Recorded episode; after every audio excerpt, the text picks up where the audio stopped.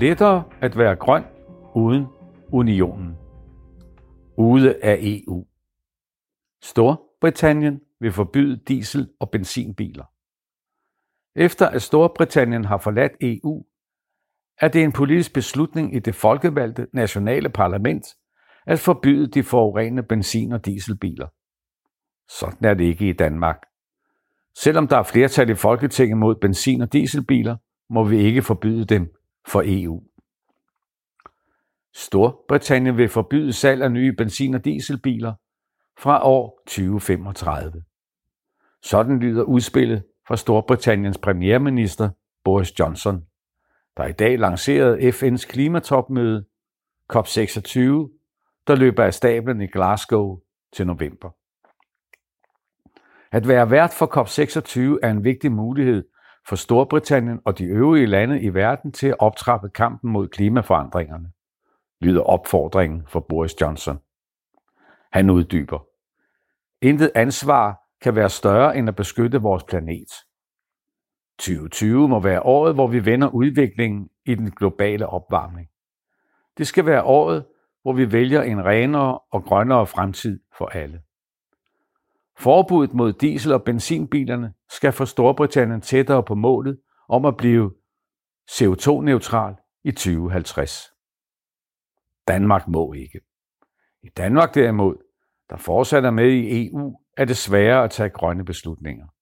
For selvom der faktisk er flertal i det danske folketing for at stoppe salg af benzin- og dieselbiler i Danmark, er beskeden fra EU klar. Danmark må ikke forbyde benzin- og dieselbiler. Biler er nemlig varer.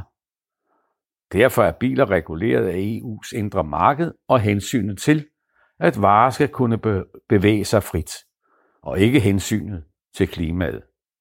Hvis Danmark vedtager et forbud mod benzin- og dieselbiler, kan varerne ikke længere bevæge sig frit, for så kan eksempelvis tyske bilproducenter ikke eksportere deres biler til Danmark. Det er hovedbudskabet i det brev, som EU's kommissær for det indre marked, Elspieta Bienkowska, i december sidste år sendte til Folketingets Europaudvalg. Udvalget havde spurgt EU, om Danmark kan forbyde import og salg af nye diesel- og benzinbiler i Danmark. Utrolig bøvlet. Klima- og Miljøminister Dan Jørgensen ved godt, at EU sætter en lang række begrænsninger for, hvilke grønne miljøforbedringer det danske folketing må indføre. Siden september sidste år har klima- og miljøministeren forsøgt at få lov af EU til at forbyde benzin- og dieselbiler. Ministeren indrømmer, at det bliver utrolig bøvlet at ændre EU-reglerne, fordi især de store bilproducerende EU-lande vil gå imod forslaget. Også den danske transportminister, Benny Engelbrecht, har været i Bruxelles.